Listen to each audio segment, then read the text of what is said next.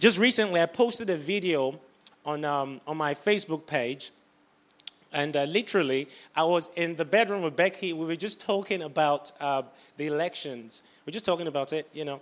And uh, she was like, you know, I think you should post, you should make a video. I was like, I don't, I don't really want to do this. so, I, you know, I was like, I said to her, you know, I don't really feel like doing this right now. And uh, she was like, you know, I really think you should do this. Anyway, so I, I listened and I did one. And it was only like three minutes long. And it was basically what we've been talking about. To my amazement, she said to me, you know, I think a lot of people are going to be blessed by this. To my amazement, I don't even know how many shares. It's got over 2,000 views in the space of just a, a, a few days. I've posted it and so many shares, so many comments, people messaging, messaging me, just talking about you know how it's uh, impacted them and just how they view the, the, the leaders of the nation. And I'm beginning to realize the, the impact that social media has. You don't know how many people have come to Prayer Storm just because they saw something on Facebook, you know, or they saw something somewhere online. You know, how many of you first heard about this online? Okay, so there's even a few people here that the first time you heard about this was online. Okay, and these meetings we do now, they're, they're going to be regular. This meeting's got furnace for a reason. Uh, I, I won't go into the details of that, but the point is, we want to do these meetings on a regular basis for the purpose of keeping a momentum of worship and prayer and teaching consistently. We do the boot camps, which is six week long, every so often. The next one is probably going to be November, October time. So we want to have regular meetings like this where we just co- continually just fanning the flame, meeting to worship, to pray, to seek God. It will bring a prophetic message about what God's saying. But I'm saying all that just to give a lot of you an idea of where we're at, but also to make a declaration here. When I, when I look at this movement with the eye of the Spirit, I see a movement that hell is afraid of. I see a movement that I know heaven respects and it's a high value to God. What is going on with this movement is precious to God, not because it's me. If I wasn't a part of this movement, I will be coming to this. because someone said, find what God is doing in your generation and throw yourself into it. Don't ask God, Lord, you know, bless what I'm doing. Find what God is doing and throw yourself into it because there's a lot of things we're asking God to bless that did not originate from His heart. Okay? And he, we may be crying out to God, God bless this, God bless this, but actually, it's not something that originated from His heart. So it's out of illegitimate authority. And you know, it could look good to the world. In fact, as God leads, I might even touch on this later. Because there's a lot of good things going on in the church that's functioning out of illegitimate authority and wrong identity. And what do I mean by that? I mean, Jesus was tempted to turn the stone to bread because he could. That would not have been a temptation if Jesus couldn't turn that stone to bread. So Jesus could turn that stone to bread. If you were there and you saw Jesus turn that stone to bread, what would you have said? Wow, a miracle. God has done something amazing. You would have probably praised God and go, wow, this is amazing. But you wouldn't have known that Jesus was functioning out of illegitimate authority and wrong identity because the temptation was about his identity. If you are, do this. In other words, prove who you are by your activity. So, how many things are going on in the church today where we're activity driven, we're preaching to impress people, we're singing to show off our talents, we're doing things because we want to prove who we are, but not out of what God has called us to be? We function out of being, and not out of doing. The doing should come out of the being, but most of the church is focusing on the doing, the doing, the doing. We want to look good to people, but we're not looking good to heaven and hell. In fact, we're looking good to hell because they just want to, they're just laughing at us. But we're not looking good to heaven. We're not tools in God's hand. So when I look out at this movement, I know this is a significant movement in the heart of God. And not just this prayer movement, because it's not just, for me, it's not just about the name Prayer Storm. It's about what God is doing across Great Britain. The prayer movement across this land. I, I hear the rumblings of a prayer movement like it's underground, you know, like it's just, it's just coming up and it's going to cause an earthquake in the nation spiritually. And it's going to release the outpouring of God's Spirit like never before. There is a prayer movement. Wow. As I say it, I see it. There's a prayer movement that will precede the revival that everyone is uh, praying for and crying out for. You go around churches in the UK right now, people are saying, We want to see God move. You know, we want, we want God to come. Do you know, to, to abdicate our responsibility out of revival is wrong. To say revival is just God's responsibility is wrong. Because revival is not just God's responsibility, God works with man to release revival. Yes, there are moves of God where God comes and pours out His Spirit, but every single time, as far as I've seen, there's always been a person or a group of people who gave themselves to seek God in a radical way. And they were the prayer movement that preceded the outpouring of revival. Manchester is uh, uh, Manchester carries a forerunning anointing. Manchester is an apostolic city. Manchester is called to start things first.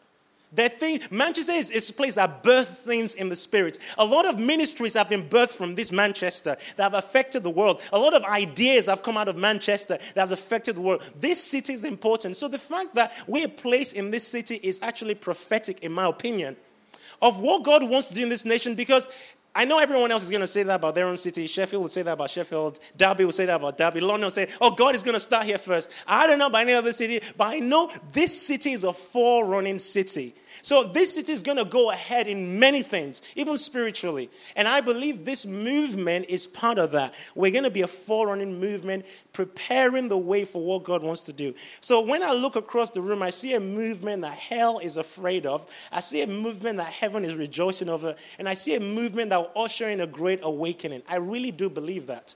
I've said it before, and I'll say it again. I am called as a missionary to this nation and I've married this nation. My wife is British. I've married this nation, and it's a prophetic marriage. Because I am called to be a prayer leader, my wife is a worship leader, and there's a marrying of the worship and the prayer that's going to give birth to justice, which is justice. This, our, our child is called justice. The justice of God is going to be revealed over this nation and the righteousness of God. Maybe we should go out next to righteousness. No, no, no, no, no, no, no, no, no, no, no. Okay. But the point is, I believe there's something prophetic going on here. And actually, where I'm trying to go with saying all these things is, I believe we're going to see stadiums filled. Okay?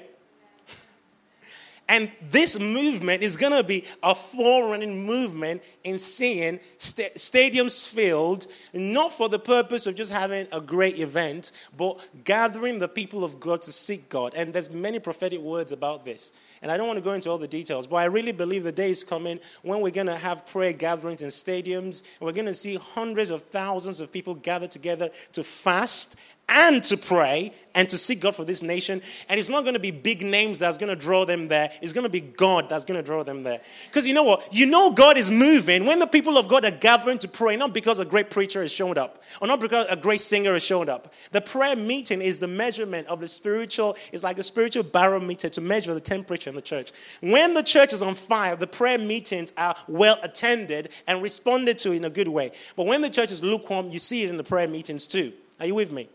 So I really believe God's doing something in this nation, and I believe Prayer Storm is the key part of that. Now, I want to share briefly first about the elections that just happened. Because many times when these things happen, I am asking the Lord, Lord, what are you saying in this? What is going on? Because nothing happens on the earth without heaven's, heaven's awareness or approval of it. God has an agenda for Great Britain. God has an opinion, you know. We don't always hear God's opinion, but God has an opinion, and God's opinion is not always, listen, politically correct. God is not concerned about being politically correct. God is not concerned about impressing people. Okay, we are concerned about impressing people and impressing each other. And actually, popularity driven Christianity is killing the apostolic expression of the church, where we're very much celebrity culture driven. If this meeting was announced as a meeting and we were going to have TD Jakes here, I guarantee you we will not be able to get people in this place. I love TD Jakes, by the way. but the point is, we're very personality driven, and people. And one of the things I love that uh, Becky said on that video, I didn't get her to say all those things, by the way. one of the things she said, she said when she came to uh, the prayer meetings, it was just all races and all ages, and it was people coming together just because of God, not because of anything else. And that is why I want this movement to continue to be about God. So we, we need to start to diminish and get rid of all the personality driven stuff and begin to really uh, hear what God is saying and go after God. Because there's many things going on in the nation right now that are not there are many big things going on that are not significant as far as heaven is concerned. And there are many small things going on that are very significant. And i'm not saying that to say we should be small and it's okay to be small. I believe god is concerned about numbers because it's not just about one god is concerned about the one soul but god's also concerned about the 1 billion 2 billion 3 billion souls because they're all one soul just a lot of souls put together. So the point is I, I do believe there's a place to calling people to pray and um, before I go into the elections, I need to say this as well. Uh, I know there's some of you who have started prayer groups. Um, how I see it in my mind's eye as I think about this movement is not just a movement that gathers people together to pray, uh, but is a movement that releases people to lead prayer. Now, some of you may have the vision to lead prayer. Some of you may not. Maybe you already do that. But one of the things we're going to launch very soon, and I know some of you already signed up for that, actually, is worth saying this again. If you've not signed up already, I encourage you to do that at the end of the meeting. Maybe see Pamela. Pamela, do you want to raise your hand? And this is what I want you to see Pamela for. If you already lead a prayer group, or if you're wanting to start a prayer group, I want you to put your name, uh, give your name to Pamela, because what we're looking to do very soon is to start a prayer leaders network. Even saying it makes me excited. Get generals together. Let's talk about war and strategize to take the land. Are you with me? If prayer is as important as we make it out to be, then a prayer leaders network must be very significant in heaven if it's about advancing God's kingdom through prayer. And I know God is very big on that. If you don't believe me, Jesus is a prayer warrior. The Holy Spirit is a prayer warrior. Two thirds of the Godhead intercede. So it's a big deal. So I, I think it's very important. So I want to say, our heart is not just to have events, gather people together to pray or teach or whatever we do. It's kind of like to get people to be released to start something. And you don't have to call it prayer storm. You can call it whatever you want to call it. But we want to be connected to people who have a vision for the nation changing. Are you with me? Okay, so uh, the elections obviously happened, and a lot of people were shocked. You know, I wasn't shocked because I prophesied it. I'm just kidding. Uh, I was surprised actually by, by the results of the elections. I was following the, the you know, uh, uh, uh very closely, just you know, very keen to see what's going on uh, on on that level, and. Um, I was kind of really surprised. I said to Becky, you know, when things like this happen, uh, who are the who? Are, wh- where where's the voice of the church in that? Before this happened, who are the people that God was showing this to? Who are the, because before things happen on the earth, God reveals his secrets to prophets. God reveals his secrets to his people before things happen. And I'm asking these questions because I just wonder, Lord, who, what are you saying about what's going on in Great Britain right now? What is, what is your opinion on this? Um, and I'm just looking and thinking, and this scripture came to me in Psalms. In fact, I didn't even plan to say this today, but um, uh, I think it's worth reading it in this context. It's Psalms, I think it's 75. Psalm 75. How many of you prayed for the elections? How many of you prayed? Keep your hand up. How many of you prayed for God's purposes to be done over the nation? Okay. God's will. You prayed, God, we want the right government for this nation. Pray that. Okay. Now let's read the scripture. Because if we believe that our prayers are answered, if we believe that God hears our prayers, because one of the things we did at Prayer Storm was we didn't just start praying for the nation. We started out by coming first to a place of repentance, because that's one of the things that would disconnect us from God hearing us. We need to start from a place of humility before God, turning from our wicked ways, and then He would hear us. So I believe God heard those prayers. Are you with me? Because when Abraham was negotiating with God in intercession about the land, you know, he was negotiating about numbers of people that is very minute in comparison to the numbers of people we have right now with the right heart praying for the nation. At least there must be 10 people in the whole of Great Britain that was somewhere in the right place contending saying, God, do what you want to do on this nation, in this nation. Do, do you believe God is ignoring that? I don't believe God is ignoring that. So if we've really prayed in faith, then we've got to believe that God is hearing our prayers. So when this happens, we've got to say, okay, God, what are you saying in this? God, what is it? We got to see things with eyes of the Spirit. Look at this.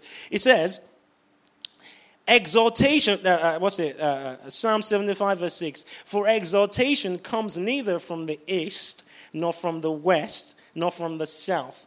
But God is the judge. He puts one down and he exalts another. Did you hear that? Another, another uh, uh, uh, translation says, Promotion neither comes from the east, nor from the west, nor from the south, but God is the judge. He puts one down and he exalts another. What do you think? If we prayed and we know God heard us, then God has allowed what is happened to happen. Okay? So if we can see with that eye, then we need to be careful what we say about what's going on.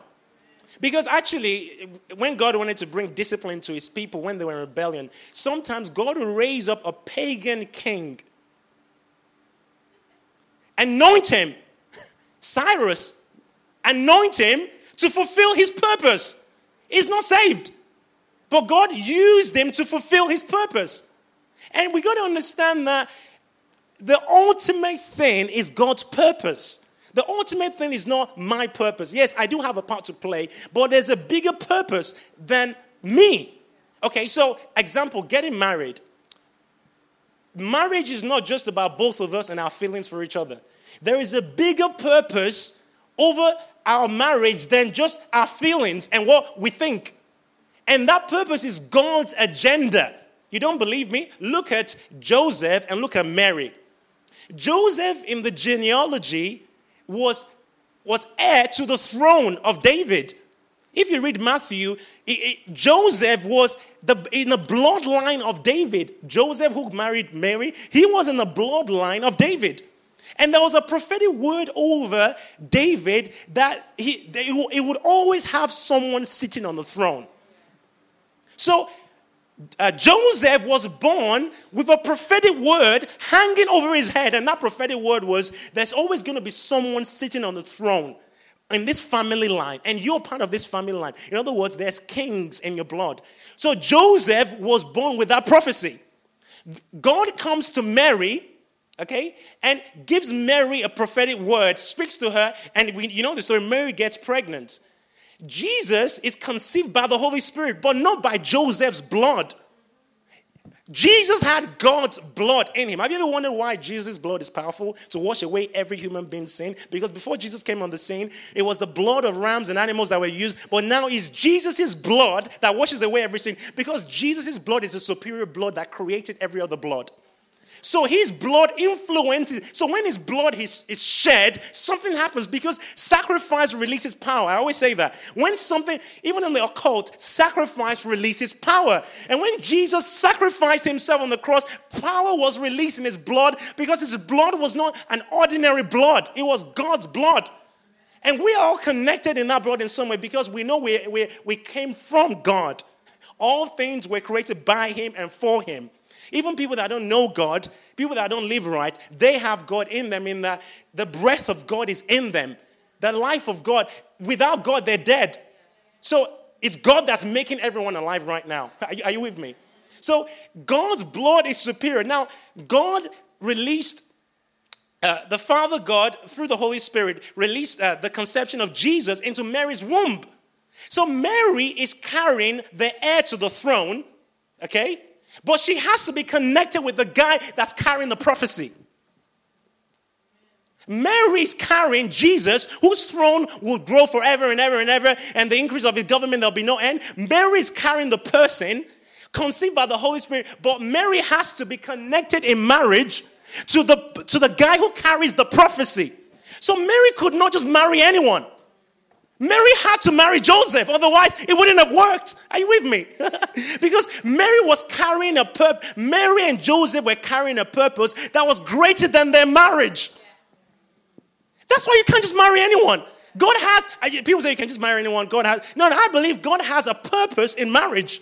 And when God brings people together, there's things He wants to achieve. And just as God can bring people together, guess what? Satan can bring people together too. And there's some demonic arranged marriages. so be careful who you connect with, young people, because you have feelings for someone does not make it right. You can have feelings for a thousand people. That's not to say that's those are the people God wants you to be with. so the marriage, the, uh, our marriage, even though we are in love with each other and are walking a path of relationship together, there is a greater purpose than us. Are you with me? In the same way, there is a greater purpose that God has for nations. And when we pray, God, let your kingdom come and let your will be done, uh, let your will be done. We did not let your will be gone. No. let, your, let your kingdom come and let your will be done. We did not know how it's gonna work that out, but there's a greater purpose that's greater than our feelings and when we think about some decisions. So I believe God has put the conservative government where they are right now. The next five years are significant for Great Britain. And the government that would enable the things that God has on his heart to take place is the government that God has allowed to step into authority because the people of God has, have cried out to God for his will to be done. And sometimes his will does not always align with your will. So if you voted for Labour and you're upset, guess what? His will does not always align with your will.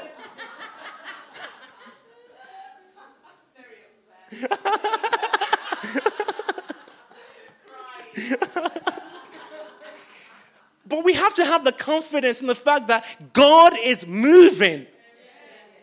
And God puts one person up and brings another person down.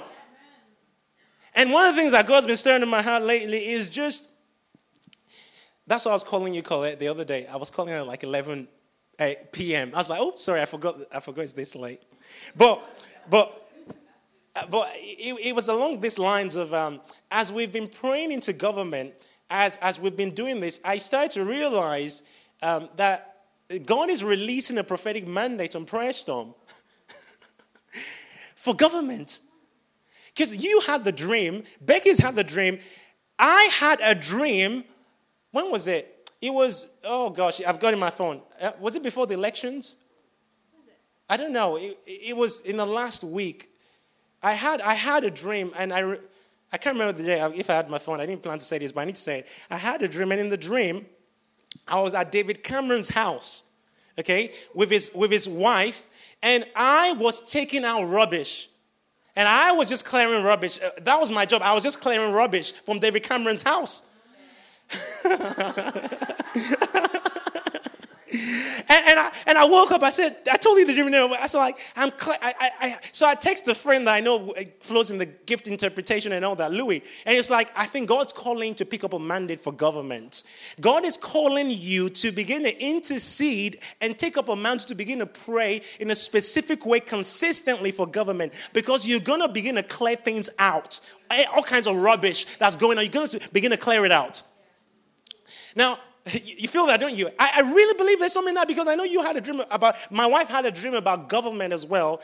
And I've had some prophecies about corridors of power opening up. And I said to myself, you know, there's, there's this whole idea about prophetic identity. And what I, what I mean by that is when God speaks a word, if you believe the word is from God, a prophetic word, then you need to take on the identity of that word. So you need to act like you believe the word. So if God says, you're going to get married soon. And that's a prophetic word straight from heaven. Then you need to start preparing like you're going to get married, even if you can't see the man around. Because your preparation is taking on the identity of the prophetic word, and it actually shows that you're walking in faith.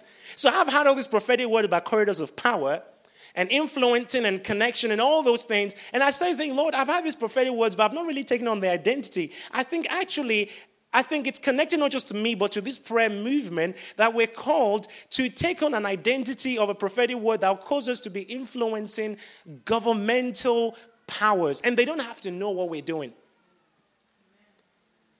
I, I do believe we're going to have natural connections to people in power, but before that connection comes, how much more significant is it taking on the responsibility to, play, to pray daily for David Cameron? Do you not understand that when you start praying consistently for someone, you gain a level of authority to speak over that person that you would not have if you were not praying consistently for them? Because as you pray consistently for them, your, your ears begin to open to what heaven is saying. An intercessor is in between. You're a voice of man to God, but you're also a voice of God to man. So an intercessor is also a pro, one who prophesies. An intercessor has to be prophetic. you can't just intercede without being prophetic because you have to be discerning what God is saying about what you're praying for. So I feel like God is saying, okay, I've spoken prophetic words over you about corridors of power. Now is the time for you to begin to activate those prophetic words by stepping into the place of consistent intercession for government. See, in Daniel, it talks about the prince of Persia. If you read the book, I think Daniel 9, Daniel 10, uh, Daniel uh, uh, uh starts to pray. Um, and as Daniel starts to pray, uh, he says his answer was released. You know what? Let's turn there it would make some sense. Um,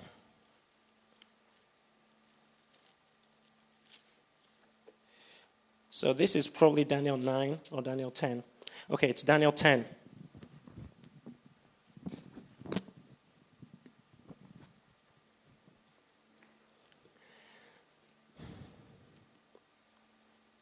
Daniel 10, verse 1. In the third year of Cyrus, the king of Persia. Everyone say, king of Persia.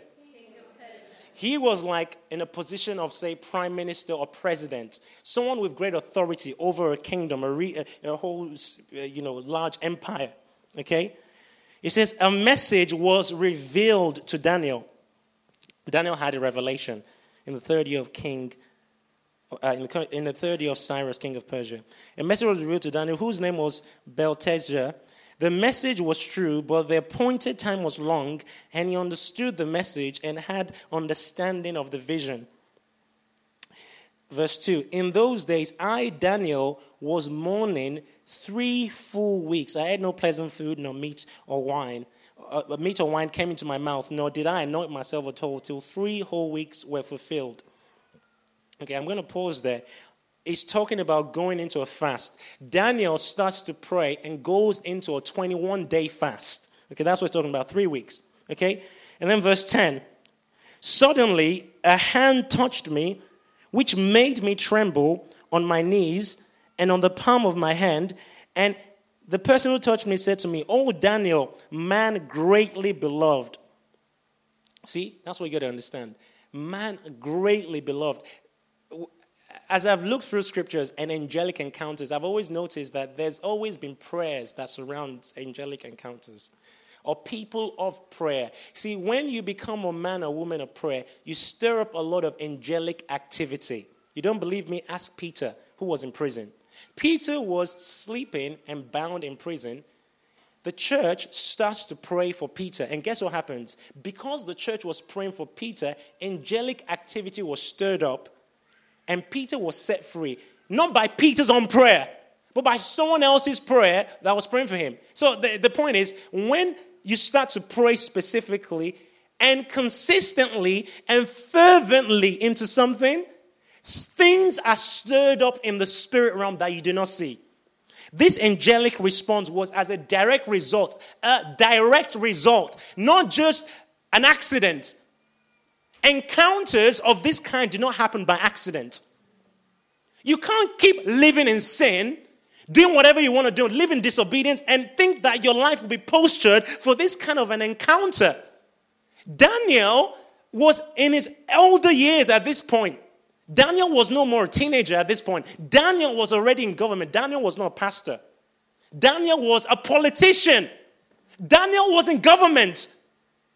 Think of another guy in government right now that is the same kind of an MP. Daniel was an MP kind of position. and Daniel had given himself to pray three times a day since his youth. There's another verse here. I don't know if I've got it here. It says, uh, oh, it's probably earlier on, when the, the, the, the decree was released that there, will be no, there should be no prayer uh, uh, this is Daniel 6 10. It says, Now Daniel knew that the writing was signed, the decree that there should be no prayer. He went home in his upper room with his windows open towards Jerusalem. He knelt down on his knees. Three times that day, he prayed and gave thanks before his God. Look at this phrase as was his custom from his early days. Daniel knew that there was a decree against him. And if you're here when John Butcher preached, one of the things he said that really struck me, he says, when Daniel knew that there was persecution coming his way from the government, he didn't increase his amount of prayer.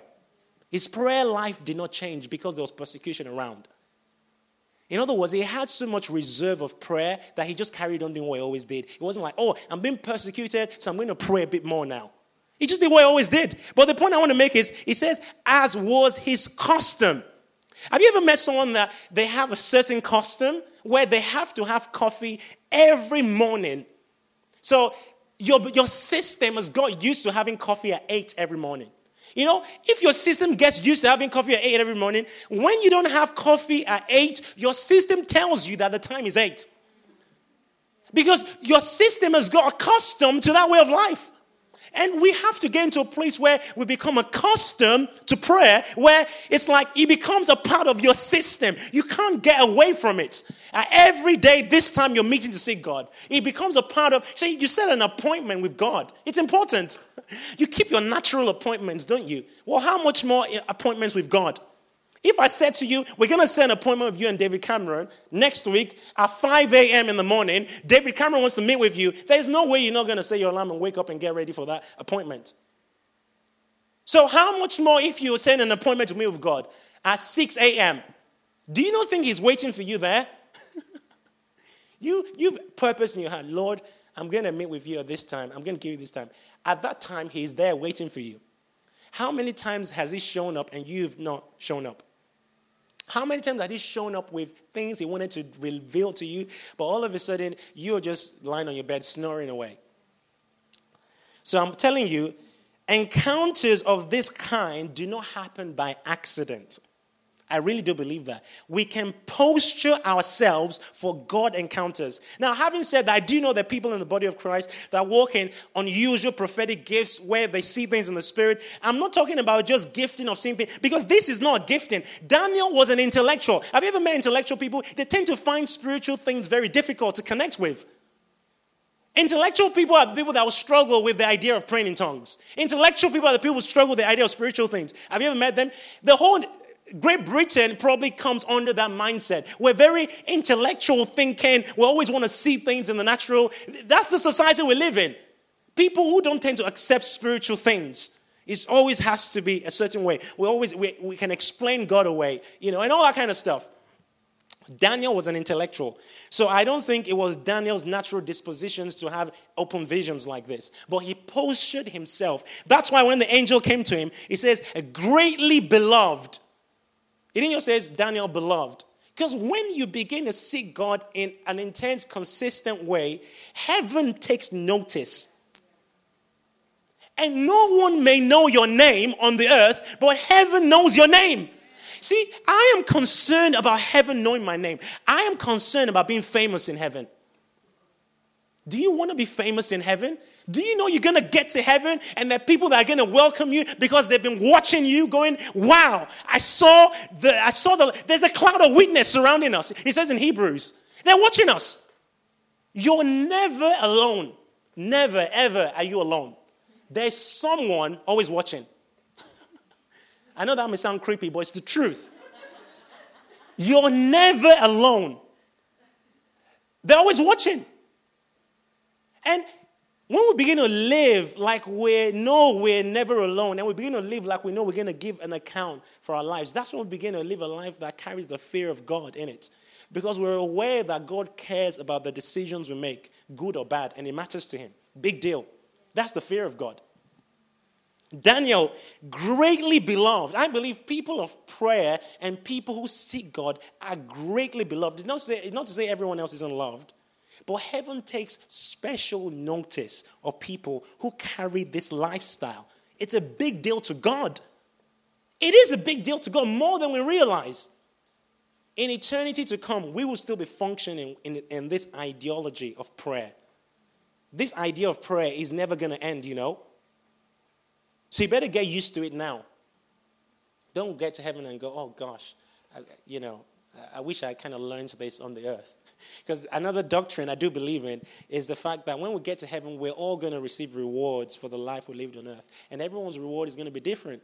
It's not going to be where you're going to be jealous of other people. You're going to know that what you've received is in accordance to how you've lived. This life is like a, an internship. The real job is coming. So we better do well in this internship.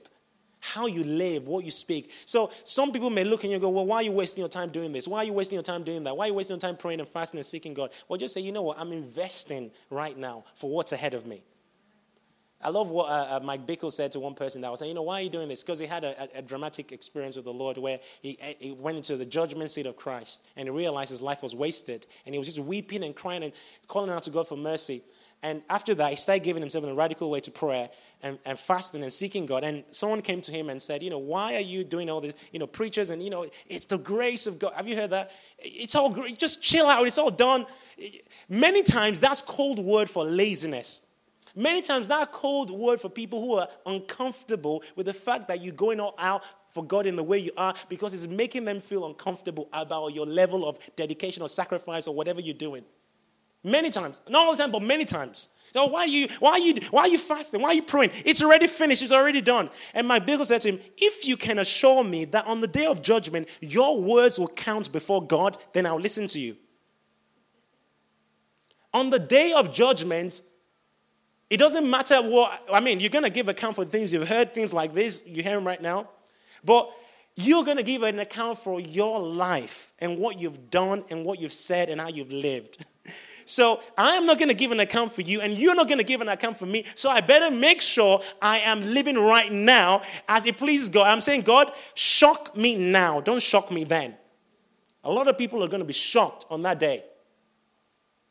I don't even know why I'm going into this, but it's probably relevant I go into this right now because this is not my message, but I believe this is the message that God wanted to release. In Corinthians, it talks about our works being tested by fire. And there's wood, there's hay, and there's stubble and there's gold, and there's silver, and there's precious stones. There's six classifications of works that's going to come out of believers. These are not unbelievers, these are believers. So I could do something for God, and that could be wood, hay, or stubble, or it could be gold, precious stone, or gold, silver, or precious stone. And only God really knows. And He says each man's work will be tested for what sort it is, not for what size it is. What is, what is the quality, not what is the quantity? Because there's a lot of big things right now that before the judgment seat of Christ will be burned to ashes. Because the motivation, the heart, what I said about Jesus' temptation the first time, that, that how they've approached ministry is all with a fleshly mindset of impressing man and self ambition, and it's nothing about heaven's agenda. It's all about just man's agenda and man's own things. And it's all going to be burnt to ashes. But look at this the wood and the hay and the stubble are things that are generally below the surface of the ground. Where do you find wood on trees, hay and stubble? They're things that are grown on the surface of the ground. Gold, silver, and precious stones, they're things that you find beneath the ground. In other words, they're not things that are seen, they're things that are hidden from sight. And the things that heaven calls gold are the things that man calls wood. Because we do not value what heaven values. Heaven, heaven's value system is different to our value system. And God is saying, I'm calling you to dig deeper in me. I'm calling you to give yourself, read the Beatitudes, read the, the Sermon on the Mount, read how Jesus explained the constitution of the kingdom. Because that's the constitution, that's how the kingdom works. Those are the things that He's going to start to judge us with. Those are not going to change. And those things mean a lot to heaven, but many times they mean very little to us. That becomes the goal. Our devotional life before God, it's hidden. It's not what's sin, it's in secret. And that means a lot to God. And one day we're all going to stand before the judgment seat of Christ and give an account for our lives. That's why it's very important that we're living right before God, not to impress anyone, not to try to get into any kind of positions in the church or do anything, stand on the platform, but because we're conscious. We have to live with an awareness that we're all going to give an account before God. We're all going to give an account before God. And God is God of love. I know that. In fact, that's it describes him as God is love. It's not just, not just God who loves, he is love. But you know another thing that it, it describes us? God is consuming fire. so, how many times have you heard sermons on the consuming fire nature of God? We hear a lot about the love of God, and that's right, because God so loved the world. That I believe just as God loves and God is love, in the same way that God is consuming fire. And that is who he is. He doesn't just release fire, he is a consuming fire. And then Paul, well, I don't know who wrote the book of Hebrews, but I think it's Paul. He says it's a, consu- it's a, it's a fearful thing to fall into the hands of God. There's a side of God we don't know yet. And God is inviting us to embrace everything about Him, not just the side of Him we like. Everything about him. He's, he's, a, he's a king. He's, he's, a, he's, a, he's, a, he's our, uh, our bridegroom. He's also a judge. He's also a judge, and he's going to judge us one day. And actually, right now is the time to say, God, I, I, I don't want to wait till then. I invite your judgments right now in my life. You know, begin to judge me, Lord. Show me those things that need judging right now. Shock me now. Don't shock me then.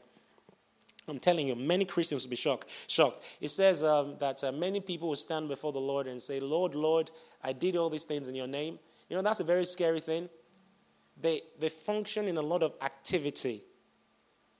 They did a lot of things. They functioned out of activity, but not out of intimacy, because He said to them at the end, "I did not know you," even though they did things in His name. How many things are going on right now that look big in the eyes of man? We're impressing each other in the church great events here and there and here and there, all kinds of stuff. But in heaven's eye, it's just nothing. I do not know you. You know, anyone can fill a stadium, anyone can fill an arena. Madonna, what's it, Madonna, Beyonce, they can fill arenas, but that doesn't mean there's power there. I mean, there might be some other negative power in there, but it's not the power of the Holy Spirit. So, numbers and success on the outside, or what seems like success on the outside, is not equating to success in heaven. I don't know why I'm staying on this point. I didn't plan to say this, but I need to say it. Uh, there are times when God will cause you to live a life that will not look like success in the eyes of people, but it is success in the eyes of heaven. See, when Jesus died on the cross, for everyone else, he'd failed. What was heaven's greatest success to man was great failure. Isn't that funny? So, Mother Teresa says, you know, God has called us to be faithful, not to be successful. Now, that's not to say being faithful may not lead you to being successful in the eyes of man. But are you okay to be faithful and look like a failure in the eyes of man, even if you know heaven sees you as a success? are you willing for that? Not many people are. And it's a difficult thing because you want to look good in front of everyone. But I want to be more, con- I'm more concerned about what heaven thinks about me. And I always have to readjust my heart with that mindset. Okay, so that was a tangent that someone needed to hear. And I needed to hear that myself too. So let's move on. Daniel 9, sorry, Daniel 10, 12. It says, Then uh, the angel says, uh, uh, uh oh, Daniel 10, 11. Oh, Daniel, uh, your words, oh, Daniel, man greatly beloved, Understand the words that I speak to you and stand upright, for I have now been sent to you. Okay? Uh, and it says, While the angel was speaking these words to me, I stood trembling. Verse 12. And then the angel said to Daniel, Do not fear, Daniel, for from the first day, everyone say first day. Again, from the first day Okay? Look at what it says. From the first day that you set your heart to understand and to humble yourself before the Lord, what does it say? Your words were heard. Everyone say, Your words were heard. Your words were heard. And then he goes on to say that I have come. So Daniel started praying on day one, and answer was released on when? Day one. Answer was not released on day 21. The answer was released on day one. okay? So Daniel's prayers were heard. He broke through in the heavens. I, I, don't even have time to go into this one now. The whole idea of breaking through. Because when we start praying, there are two dimensions of breakthrough, as far as I understand.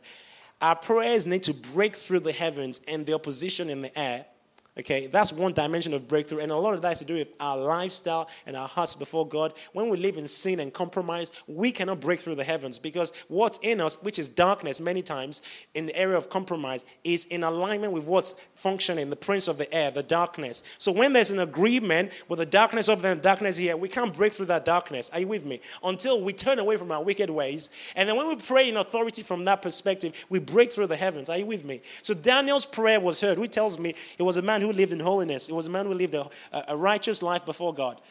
Verse 13, this is where I'm going. He says, But the prince of the kingdom of Persia, he says, okay, so the answer was released on day one, and then verse 13, the prince of the kingdom of Persia withstood me how many days? Is anyone here today? the prince of the kingdom of Persia withstood Daniel how many days? Sorry, we, no, he didn't withstand Daniel. It withstood the angel bringing the answer to the prayer how many days? Okay, so this is a high ranking angel saying, Your answer was released, and I was on my way to you, but I was resisted. And then he says, And behold, Michael is a warring angel. Okay?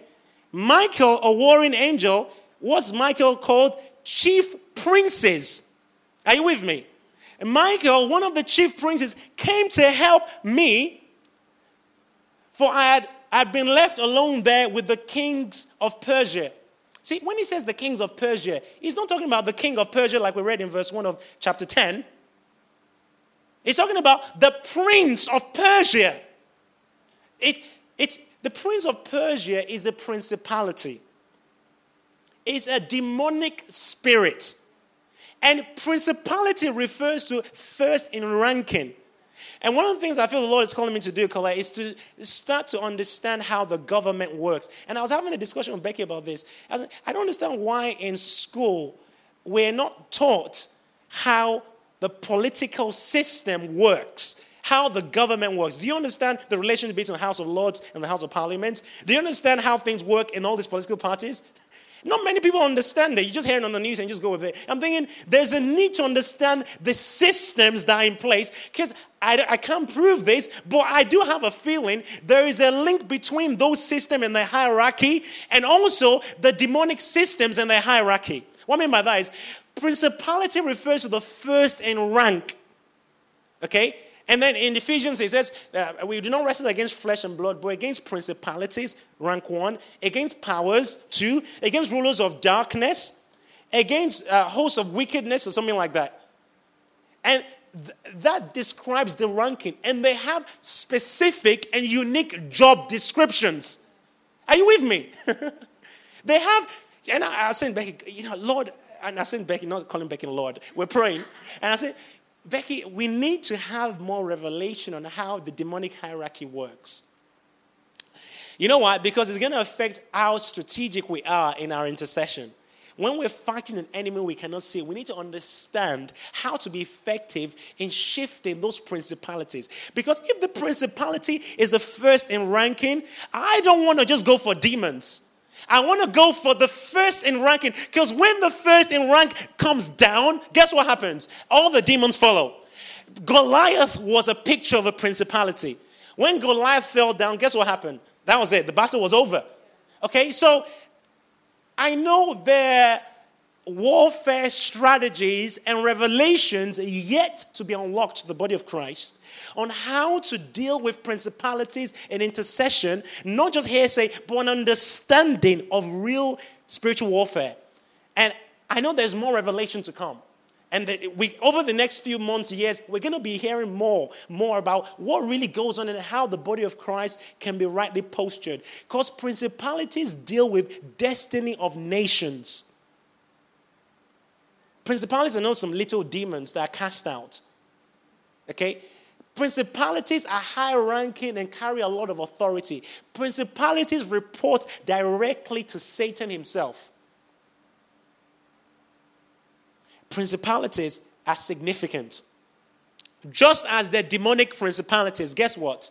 They are angelic principalities. What does it say in verse 13? It says, The prince of the kingdom of Persia withstood me 21 days, but behold, Michael, one of the chief princes, Michael is a principality himself, one of the chief princes was sent. Why am I saying all this? I'm talking about the government in the UK. Okay? It says in verse 1 of chapter 10, King of Persia and the king of Persia is who? Cyrus. Behind the physical king of Persia is a principality, the prince of Persia. Is anyone here today? Behind the presidents and rulers of nations are principalities. David Cameron is the prime minister in a sense, in the natural sense, he's the first in ranking in government. Behind him is a demonic principality, whether he knows it or, no, or doesn't know it. But there's also an angelic principality assigned for Great Britain. My God. I love the idea that, you know, it's, just, it's not just demonic principalities out there. There are also angelic principalities who have nations as their assignment. There's an angelic principality over Great Britain. And the prayers of the saints affect the battle that goes on in the heavens. So, whatever laws are being made in parliament, whatever decisions are being made, it's not just the decisions that they're making, there's always an influence bringing those decisions. There's always something behind the scenes. Everyone say behind the scenes. There's always something going on behind the scenes that no one sees. And you know, most of the church today, we're just fighting issues. We're fighting the abortion issue. We're fighting the, you know, the homosexual issue. We're fighting, and nothing wrong with standing against those things. But those are demonic ideologies that have been released by principalities who are over nations. And we have to learn how to break through in the heavens, that those things shift, because that's the source of the demonic ideology. So, if we really want to see God's kingdom advance in this nation in these next five years, we need to be praying for those in government right now that the demonic principalities will not be coming in and influencing their decisions more than the kingdom of heaven. Because just like King Cyrus was, King Cyrus also anointed to do some things that God called him to do. King Cyrus was the one that I believe wrote the letter for the, for the nation to be set free out of captivity. Where do you think that idea came from? That was an angelic principality influencing his decision. Because somebody was praying, Daniel was praying. Daniel read the book of the prophecy, understood that, and starts to pray. And then God releases the idea to King Cyrus. And then King Cyrus makes a law because Daniel starts to pray. So, as we start to pray, we influence the heavens, and the laws that be made in parliament, we can shift that. But if we just react to the laws, oh, the government have decided to do this, oh, we need to stand against them, we need to do this and do this, in the natural, we're not going to be effective in this battle. We have to take this battle to the gates. And we have to beat the enemy at, his own game. And we have to be consistent in our prayer for those in authority. Because as we pray for them, we open. See, Peter was set free out of prison not by his own prayer, he was set free out of prison by the church's prayer. As we pray for David Cameron more, what would happen if the body of Christ raised up thousands of intercessors? Daily praying for the prime minister, daily praying for the queen, daily praying for these people. Do you know what's going to happen? We're going to stir up angelic activity around them. Them, when they go to bed, they'll dream about God. And their laws will be influenced by God. Their actions will be influenced by heaven.